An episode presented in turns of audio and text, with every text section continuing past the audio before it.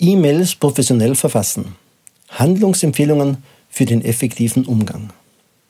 Das E-Mail ist aus dem Kanzleialltag nicht mehr wegzudenken. Es ist eines der meistgenutzten Kommunikationsmittel und ermöglicht eine rasche und effektive Verständigung. Aber gleichzeitig empfinden viele Steuerberater und deren Mitarbeiter die elektronische Post als enormen Zeitkiller. Aufgrund zahlreicher Produktivitätsworkshops und Befragungsergebnissen von mehr als 50 Kanzleien aus Österreich und Deutschland kann ich die größten Produktivitätskiller aus der Branche nennen. Das E-Mail, falsch eingesetzt, zählt zu den Top 10 der größten Produktivitätskiller im Arbeitsalltag eines Steuerberaters. Das Erhalten von Spams, Nachrichten, die besser und effektiver auf einem anderen Kommunikationsweg hätten mitgeteilt werden können, dass in Kopie gesetzt werden bei irrelevanten Nachrichten und unnötig lange E-Mails, rauben kostbare Arbeitszeit. Nun stellt sich die Frage, was man tun kann, damit die eigene digitale Mitteilung kein Produktivitätskiller, sondern effektiv ist. Verwendet man das Kommunikationswerkzeug E-Mail im Arbeitsalltag richtig und achtet sowohl auf die verschiedenen Bestandteile als auch auf die Kommunikation, dann können Sie das volle Potenzial ausschöpfen. Profitieren Sie von den folgenden zehn Empfehlungen für das Verfassen Ihrer digitalen Post, damit das E-Mail für Sie zu einem sinnvollen Kommunikationsmittel wird. Erstens. Wählen Sie das richtige Kommunikationsmittel aus. Bevor Sie ein E-Mail verfassen, überlegen Sie sich, ob es der sinnvollste und produktivste Weg für die Übermittlung der Information ist. Oftmals ist ein Anruf oder ein persönliches Gespräch weitaus effektiver. Zweitens. Denken Sie an den Empfänger. Wählen Sie die Zahl der Empfänger ganz nach der Maxime, so groß wie nötig, aber so klein wie möglich. Setzen Sie die Inkopie-Funktion mit Vorsicht ein und seien Sie mit der Empfängeranzahl sparsam. Senden Sie die Nachricht nur an jene Personen, für die die Information wirklich wichtig ist. Fragen Sie sich selbst, ist der Inhalt für alle Empfänger relevant? Drittens, verfassen Sie einen aussagekräftigen Betreff. Versenden Sie digitale Nachrichten nur mit einer aussagekräftigen Betreffzeile. Der oder die Empfänger sollten sofort erkennen, worum es in dem E-Mail geht. Formulieren Sie den Betreff kurz und bündig. Viertens. Sprechen Sie direkt an. Schreiben Sie stets an eine konkrete Ansprechperson oder im Zweifelsfall an eine Personengruppe. Vermeiden Sie die unpersönliche Formulierung, sehr geehrte Damen und Herren. Damit kann man den Empfänger nicht direkt ansprechen. Und diese Anrede wird oftmals als altmodisch empfunden. Ein einfaches Hallo, Herr, Frau oder Lieber, Liebe kann eine willkommene Abwechslung sein. Setzen Sie es aber nur ein, wenn Sie mit dem Empfänger bereits vertraut sind. Des Weiteren vergewissern Sie sich, dass Sie den Namen in der Anrede richtig geschrieben haben. Fünftens. Strukturieren Sie Ihr E-Mail. Eine gut formulierte und durchdachte Nachricht hat eine klare Struktur. Am Beginn einer digitalen Nachricht, Einleitung, sollten die wichtigsten Informationen vorhanden sein, denn der oder die Empfänger möchten wissen, warum sie kontaktiert wurden und worum es sich handelt.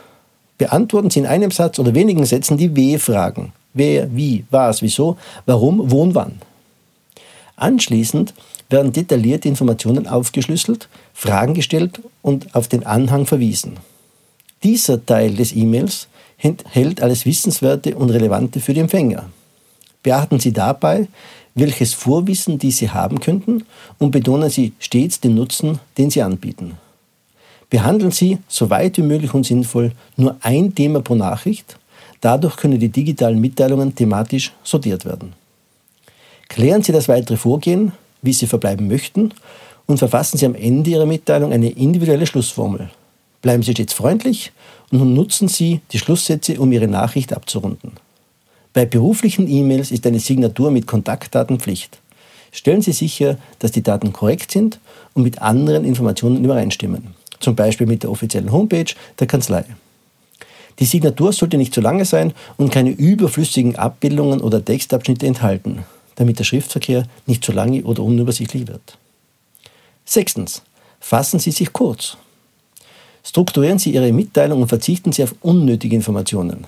Halten Sie sich vor Augen, dass Ihr E-Mail den Anspruch erfüllen soll, effizient Informationen zu ermitteln. Formulieren Sie Ihre Sätze präzise und auf den Punkt.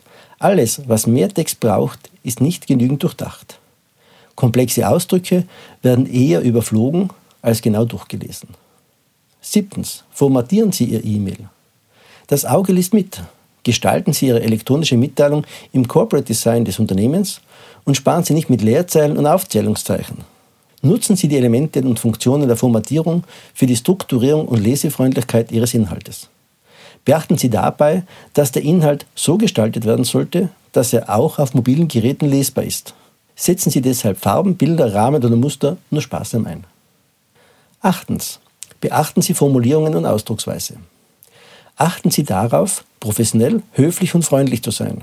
Vermeiden Sie Abkürzungen oder verwenden Sie sie nur, wenn Sie sicher sind, dass alle Empfänger deren Bedeutung kennen.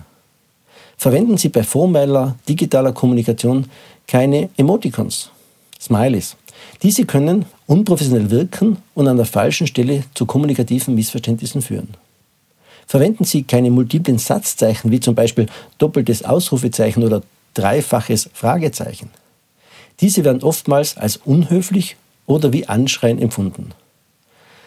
Das E-Mail ist ein offizielles Unternehmensdokument und wird deshalb auch mit derselben Seriosität und Professionalität wie ein Brief verfasst. Nehmen Sie sich daher auch Zeit, Rechtschreibung und Grammatik zu prüfen. Drücken Sie sich klar aus, versuchen Sie stets einen guten Eindruck bei den Empfängern zu hinterlassen und Ihre Form der Wertschätzung auszudrücken. Neuntens. Antworten Sie innerhalb eines angemessenen Zeitraums. Zögern Sie nicht zu lange, um Ihrem Kommunikationspartner zu antworten. Zu lange Wartezeiten oder gar keine Rückmeldungen können negativ und desinteressiert wirken. Falls die Erledigung einer Aufgabe länger dauert, bestätigen Sie den Erhalt des E-Mails und teilen Sie mit, wann Sie den Sachverhalt bearbeiten werden. Damit Sie gute Geschäftsbeziehungen kommunikativ aufrechterhalten, antworten Sie auf ein E-Mail in einem angemessenen Zeitraum von ein bis maximal zwei Werktagen.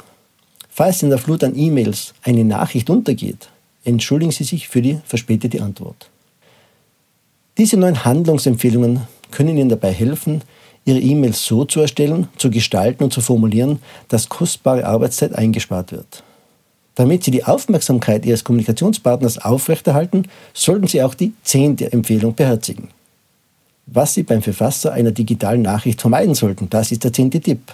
Vermeiden Sie also lange Sätze, verschachtelte Sätze, Fremdwörter, Fachchinesisch, Ausrufezeichen und multiple Satzzeichen, Wörter in Großbuchstaben, Ironie und Sarkasmus und Unnötiges in Kopie setzen.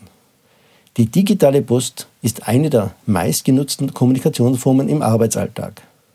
Jedes Schriftstück eines Unternehmens repräsentiert mit Inhalt, Aufbau und Aussehen ihre Kanzlei nach außen hin. Deshalb ist der richtige Umgang damit so wichtig. Mit der Beachtung der zehn Handlungsempfehlungen werden Sie nicht nur effektiver, sondern verbessern damit auch die Mandantenkommunikation und Beziehung.